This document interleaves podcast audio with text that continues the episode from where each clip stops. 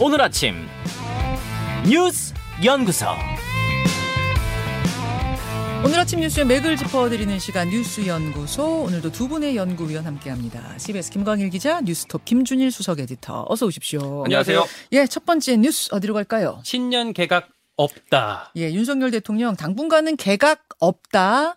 그동안 돌던 신년 개각설에 쐐기를 박았어요. 네, 그동안 언론 보도에서는 종종 등장했었는데 제가 얘기를 드렸었어요. 취재를 해- 해보면 개각 기류는 아닌 것 같다고 말씀을 드렸었는데 어제 아예 쐐기가 박혔습니다.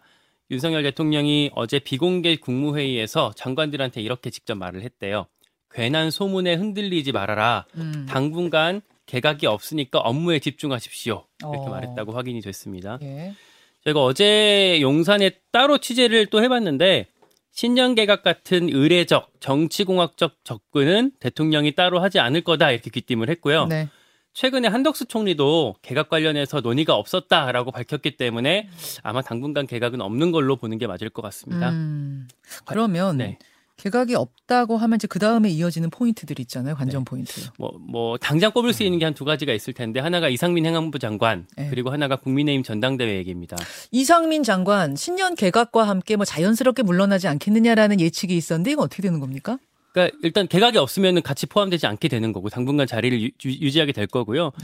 뭐 대통령이 진짜로 엄청나게 아끼는 것 같습니다. 그러니까 아마 이 타이밍에 이렇게 쫓아내게 되면 이 정부에서 다시 쓰기가 어려우니까 나중에라도 좀 활용하기 위해서 어떻게든 연착륙 시키려는 것 같다라는 얘기를 제가 현직 여당 그 고위 관계자한테 들은 적이 있었는데 어떻게든 연착륙이라 하면 어떤 식의 어- 연착륙이에요? 뭐 이렇게 어 국정 그러니까 이렇게 이태원 참사 직후에 내보내기보다는 아, 아. 조금 더 천천히 뭐 다른 장관들이랑 좀 어, 뭉개서 같이 내보내는 식으로 하면은 그 뭐 책임론 그 강도가 좀 줄어들 수 있기 때문에 그래야 그 다음에 뭐 총선을 나간다든지 차후의 길이 열릴 것이다. 네, 뭐 총선에 나가긴 쉽지 않겠지만 뭐 다른 뭐 임명직 같은 걸 할수 있지 않겠냐 라는 얘기를 들은 적이 있는데 아마 그런 흐름으로 가는 것 같고요. 그래요. 또 하나는 이제 전당대회죠, 정말. 예. 그런 얘기를 어제 여당에서 누가 하더라고요. 나경원 완주시키려고 하나.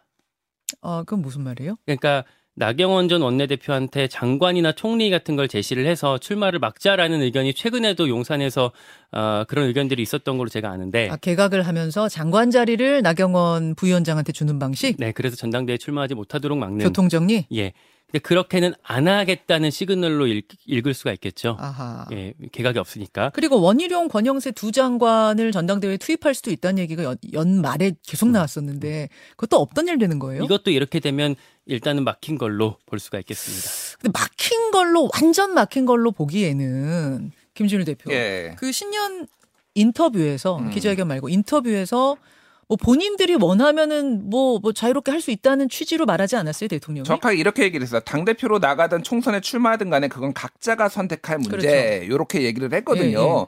근데 이제 이게 미묘한 거죠. 그러니까 소위 말해서 지금 윤심 당 대표 선거다 이런 평가들이 있는데 네. 만약에 장관이 현역 장관이 나온다면 윤심이 실린 거 아니냐 이렇게 해석들을 할 거 아니에요. 음. 그런데 이렇게 아예 개각 없다라고 하면은 이게 만약에 뭐 원희룡 장관이든 뭐 권영세 장관이든 나오면은 아, 개인 욕심으로 나오는 거야? 윤심이 아니라? 아. 이런 식으로 해석될 수가 있는 거예요. 아 나올 순 있지만 윤심은 거기에 담겨 있지 않다라는 시그널을 대통령이 보낸 거다. 그러, 그렇게 이제 뭐 보- 비춰질 수가 있는 거죠. 네. 그러니까 그런 식의 이제 정치적 해석들이 가능한 거라서 예. 볼 수가 있고 이제 크게 보면은 이런 것 같아요. 그러니까 어, 원칙의 문제. 그러니까 대통령이 그 신년 인터뷰에서도 이렇게 얘기했거든요. 국면 전환이나 어떤 정치적인 이유로 하는 인사는 아닌 것 같다. 음. 그리고 더 잘할 수 있는 사람을 발견했을 때 인사를 해야 된다라고 해서 네. 소위 말해서 자신의 원칙이 이런 거다라는 거를 얘기를 했고 좀 그거를 지키려고 하는 것 같아요. 그래서 여기에는 이제 복잡한 속내도 있습니다.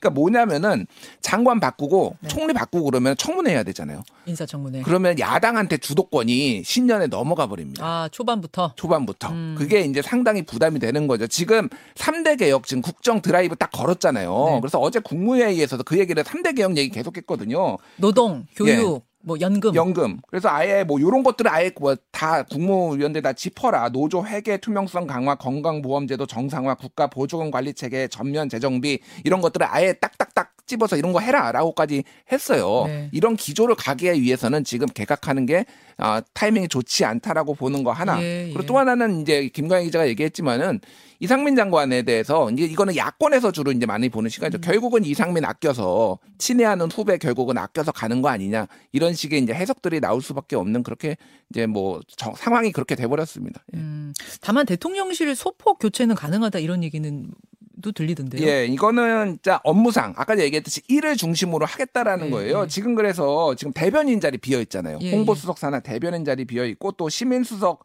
어, 산하의 시민소통 비서관, 사회공간 비서관, 그리고 뉴미디어 비서관 등등에 다 비어 있거든요. 음. 여기 그리고 비서실장 산하의 국제법률 비서관실도 신설을 한다고 합니다. 이런데 그래서 한 여섯 곳 정도 음. 네. 지금 채우겠다라 요거는 하는데 장관을 바꾸지는 인위적으로 안 바꾸겠다 이런 기조인 것 같아요. 참고로 우리 뉴스쇼 청취자 한 분도 이번에 비서관으로 입성하게 됩니다.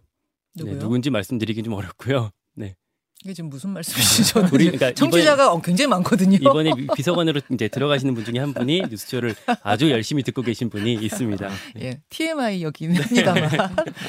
그 오늘 2부에 원희룡 장관이 출연을 합니다. 이 부동산 규제 완화 관련된 인터뷰인데 뭐 오늘 이야기도 또 개각 이야기도 나왔으니까 그 이야기도 끝에 제가 한번 좀 질문을 드려보기로 하고 또 이 개각이 없는 것에 대한 야당 반응도 궁금해요. 오늘 또 박홍근 민주당 원내대표도 출연하시니까요. 그 질문도 제가 드려보도록 하죠.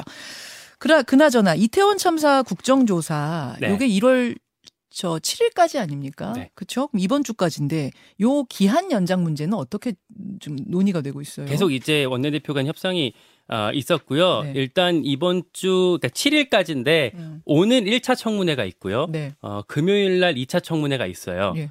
어, 뭐 여기서 아마 뭐 엄청 엄청나게 특별한 뉴팩트가 나올 것 같지는 않고 음. 말씀하신 것처럼 이제 연장이 어떻게 되느냐 이게 지금 쟁점이 될 텐데 국민의힘에서 절대 안 받을 것처럼 얘기를 하다가 어제 주호영 원내대표 발언 보면 살짝 톤이 좀 달라졌거든요. 음. 그 여당 투기 위원들의 의견을 들어보겠다라고 해서 살짝 좀 다운이 됐어요. 네.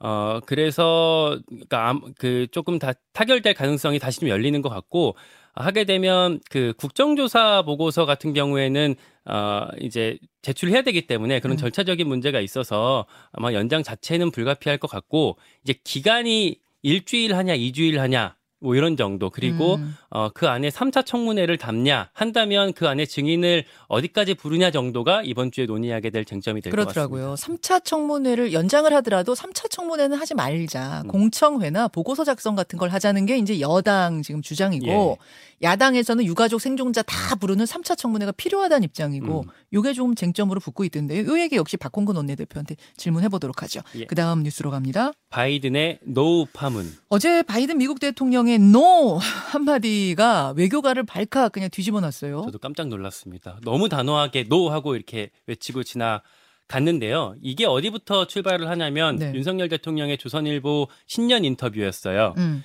아, 미국과 핵에 대한 공동기획, 공동연습의 개념을 논의하고 있고 미국도 상당히 긍정적이다 이렇게 윤석열 대통령이 말을 했고요. 이게 다름 아닌 핵이기 때문에 음. 핵에 대한 공동 연습을 어 얘기 논의하고 있고 미국도 긍정적이다 했기 때문에 이거는 주목받는 멘트였거든요. 네, 그래서 조선일보도 바로 여러 인터뷰 중에 이걸 실- 일면에 실었었는데 그 뒤에 미국에서 기자가 바이든한테 이거 맞냐 이렇게 물었어요. 그랬더니 이제 바이든이 no라고 대답을 해버린 거고 음.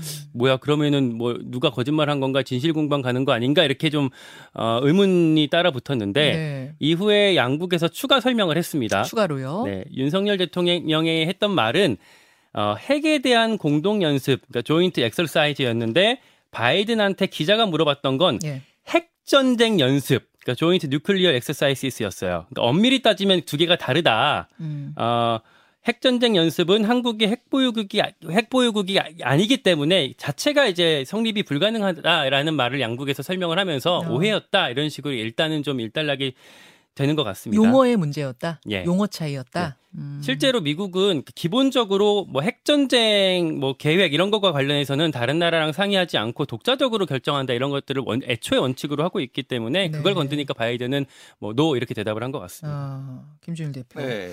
뭐 설명을 들으니까 뭐아 용어에 대한 오해였구나라는 뭐 이해가 되긴 합니다만 그럼에도 음. 불구하고 좀 씁쓸한 뒷맛을 남겨요. 그러니까 이게 되게 미묘해요. 일단 미묘한데 용어에 대한 뭐 혼선은 맞는데 네. 정말로 그러면은 이게 정말로 그러니까 뭐 바이 든 대통령이 급작스럽게 질문을 하니까 그렇게 대답을 했다라고 하지만 이게 완벽하게 지금 clear한 상황인가라고 음. 봤을 때는 그동안의 맥락을 봤을 때 조금 이제 모호한 부분이 있습니다. 일단 이게 핵 전력 운용 공동 기획 그리고 공동 연습은 지난해 11월에 제 54차 한미 안보 협의 회의에서 합의된 사항이라고 합니다. 네네. 그러니까 이게 공동 기획이라는 건 뭐냐면은 소위 얘기해서 핵을 핵 전략을 미국이 쓸때 네. 우리도 같이 참여해서 의사 그렇죠. 결정을 한다. 그리고 핵 공동 연습은 뭐냐면은 이런 겁니다. 그러니까 핵을 투하하는 방법이 예를 들면 뭐 ICBM도 있을 테고 예. 무슨 뭐 핵 전략 핵은 뭐 배낭으로 하는 것도 있는데 음, 음. 일반적으로는 전투기가 날아가잖아요. 그렇죠. 뭐 B2, B52 그러면 우리나라가 그 옆에서 이 비행기 날아가는 거 도와주는 거 뭐 이런 것들을 이제 음. 공동 연습이라고 보통 칭하는데 이게 이제 일반인들이 들으면은 어 우리도 그러면 핵을 뭐 보유하는 거야? 같이 뭐 이거 가- 사실상 핵 공유야? 뭐 이렇게 음. 이제 오해될 소지가 있는 거죠. 그래서 이게 지난해 여러 이제 논란들이 있었잖아요. 핵무장론 보수 네. 진영에서 나왔는 핵무장론, 예. 핵 공유론 음. 뭐 이런 것들이 연장선상에서 지금 한국에서 꾸준하게 지금 음. 이 부분에 있어서 보수층에서 그 지금 현재 집권 세력이 계속 요구를 하고 있으니까 사실 미국에서도 여러모로 조금 곤란한 상황이 있는 거예요. 그러니까. 음.